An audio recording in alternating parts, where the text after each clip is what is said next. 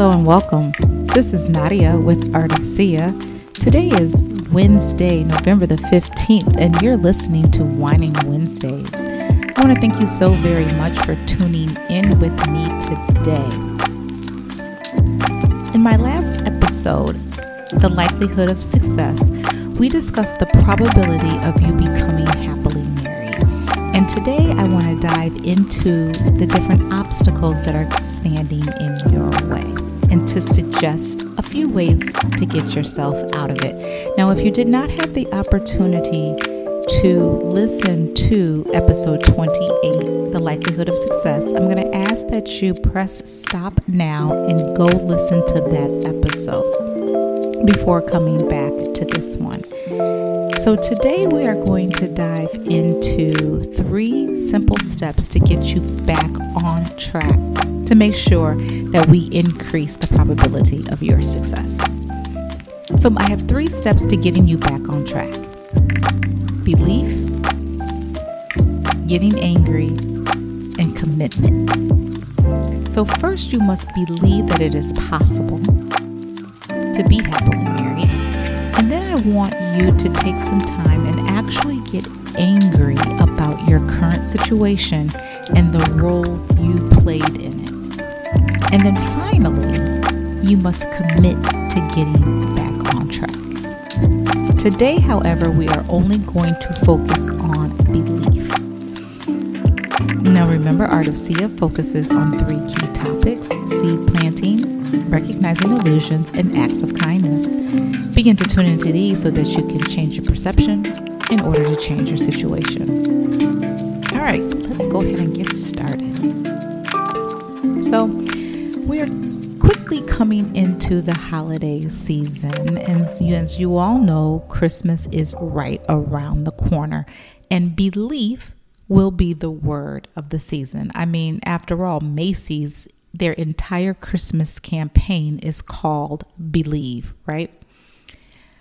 But you must first believe that Jesus is God's only son. I mean, after all, he is the reason for the season, right? Or maybe you're one of many parents who encourage your children to believe in Santa Claus and his friendly little helper, Elf on the Shelf. You behave in a manner that allows for the minds of your children to be filled with anticipation of what Santa might bring on that glorious Christmas morning. But of course, they must be good or that elf on the shelf might run back and tell Santa about all of their mischief behaviors. So let's talk about the full meaning of belief, which is to have confidence in the truth, the existence, or the reliability of something, although without having proof that one is right in doing so. Okay? So you believe in something, but you really don't have proof that what you're believing is truth. Okay? However, in this meaning, it is very important to realize that you can only act with purpose if you actually believe in something. Okay? So, in order to be happily married, you must believe in your heart that you can be happily married.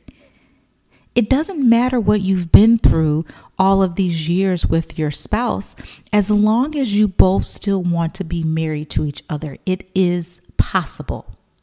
You might second guess yourself because you aren't certain that this is obtainable, but in order to become happily married again, you must believe it to be true. So it's easy to say that you believe in something. So let's first start by this simple question that I'm going to ask you, and I'm going to challenge you to answer this honestly. Ask yourself Are you going to leave your spouse? If your answer is no, then we can begin the process. And what you're going to do first is you are going to affirm your belief. It's simple. You're going to come up with a mantra, something that you can say on a daily basis. A mantra is a word or phrase that is repeated to express someone's basic belief. Now, a lot of times you might hear of a mantra with someone who might be meditating or praying. And this here is some type of meditation or manifestation when you are going to affirm what it is that you have. Anything that is positive and reminds you that you are in this marriage for the long haul because marriage is about commitment. It is a choice, and happiness is something that you choose to be on a daily basis. For instance, you can affirm, I have a husband that loves me. I love my husband and I can't wait to grow old together. My husband is not out to get me. My husband has our family's best interest at heart. Or it can be something as simple as I am happily married. Now, remember, your mind wants to be right. So, what you tell it is crucial to your success. One of my good girlfriends sends out daily inspirations um, to me and another one of our, our friends. And on Sunday, November the 12th, I'll never forget it, it really struck a chord with me. It said, Neurologists claim that every time you resist negative emotions and choose positive ones, you are actually rewiring your brain to be more positive and loving. All right, let's go back and reread this. Neurologists, people who study the brain, claim that every time you resist a negative emotion and choose a positive one instead, you are rewiring your brain to be more positive. What you think is critical, it is crucial, it is basic, it is the foundation of being happy. So, for example, I was reading an article as I prepared for today's um, episode on mindhacks.com, and it had a quote in there that said, Do you believe tigers wear pink pajamas? Presumably you don't, but it's unlikely you've ever thought about this before. It's an answer reconstructed from fragments of other information you have in your memory. I'm bringing that up now to zero in on the idea that you potentially don't even believe that married people are happy. So if your brain can come up with a belief for something you've never even thought about due to the fragments of other information you have stored in your memory, you are coming up with the idea that you cannot be happily married because of some of your memories you have from your childhood. Maybe your parents' fault. And you're believing you cannot fight if you are happy, therefore, they were unhappy. Maybe your girlfriend had some infidelity in her marriage that ultimately ruined it. Or maybe it's just simple the fact that the divorce rate is huge in the United States. All of these memories play a role in your belief system.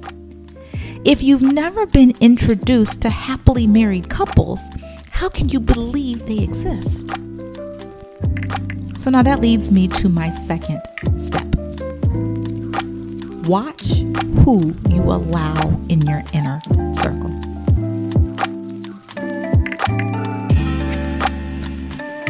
So let's go ahead and take a wine break. Today I have with me a red. You know I love my reds, and it is getting cooler outside and that is a time where I personally like to switch over to reds because they tend to be more full bodied and I associate that with warmth. Since it's cold outside, I want to be warm, so I drink me a nice full body red. That said, the one that I have today, I think, although it's kind of bold, it's not necessarily full bodied to my palate. It's more of a medium bodied wine. And when I opened it, oh, I'm sorry, let me go back and tell you. It's called the Beringer Brothers. It's a bourbon barrel aged red wine blend from Cali, and it was produced in 2020. So when I first opened it, I opened it yesterday, and my first sip told me that it needed to be on ice. It needed to be chilled. And so that's what I did. I put the cork back in and I threw it in the refrigerator. And I took it out. And for me, I think I'm starting to learn that if something is a little bit sweeter, I associate that maybe more with like a juice. And you, well, I drink juice cold. And so in my wine, I want it also to be cold. So I think the chilliness is maybe bringing out some of the flavors that it has. And so I actually enjoyed it a lot better chilled than I did when I had first opened it straight out the bottle. So this is a wine blend aged 60 days in an American oak bourbon barrel. And it's bursting with ripe flavors of black cherry, caramel, and roasted hazelnuts. So I don't know if that black cherry is that undertone that I'm getting subconsciously to where I, I feel the sweetness of it and I actually wanted it chilled. So go ahead and try the Beringer Brothers bourbon barrel aged red wine from California. You might like it. All right, let's go ahead and get back into it. So, right before the break, I was talking about how if you've never been introduced to happily married people, do you even believe that they are there? So, that kind of leads me into my second step in this process. Watch who you allow in your inner circle. And I'm sure you've all have heard the saying, you are the company you keep, right? Stop hanging around that friend who's cheating on her husband. Stop telling all your business to the bitter coworker whose husband went out for cigarettes and never came back. Find people who have what you want and listen to them. Confide in them and follow what they do. Watch how they interact with each other. Mimic that behavior it will go a long way. If you have an example of somebody doing something that you want to do and you want to perfect, it is so much easier to use them as a guide than it is to start from scratch. Not saying that you can't do it from scratch, but using someone who can help you along the way makes that process go faster right? We've wasted too much time already being unhappily married. And some of you might not have that much longer to go before divorce is going to be knocking on your door. So time might not be on our side. Pay attention to the people you have in your circle and use them to help you get what it is that you want. Okay? All right, so we've talked about daily affirmations, things you're going to say to yourself to remind you that you do have what it is that you want, almost like a manifestation. All right. You're going to surround yourself with like minded people. Now, finally, the third step is to feed your mind. What do I mean by that? You're going to educate yourself on relationships. So, back in the day when my husband and I were in some of the darkest places in our relationships, I found myself reaching out to Dr. Phil. Oh my goodness, he had a, 101 books out there with different workbooks, and they would give you, I'm sorry, he would give you exercises to do to get in tune with where you were in your relationship and how maybe you can see things from your partner's side and different ways to communicate with each other. It was great to have guidance. I read different relationships books to kind of help me understand why I was feeling the way that I was feeling. Now, this one book, and I cannot remember for the life of me who wrote it, but it was written by a woman, and she went in on women. That was the pinnacle in my journey that made me realize oh no, it really is me. I have to change my behavior.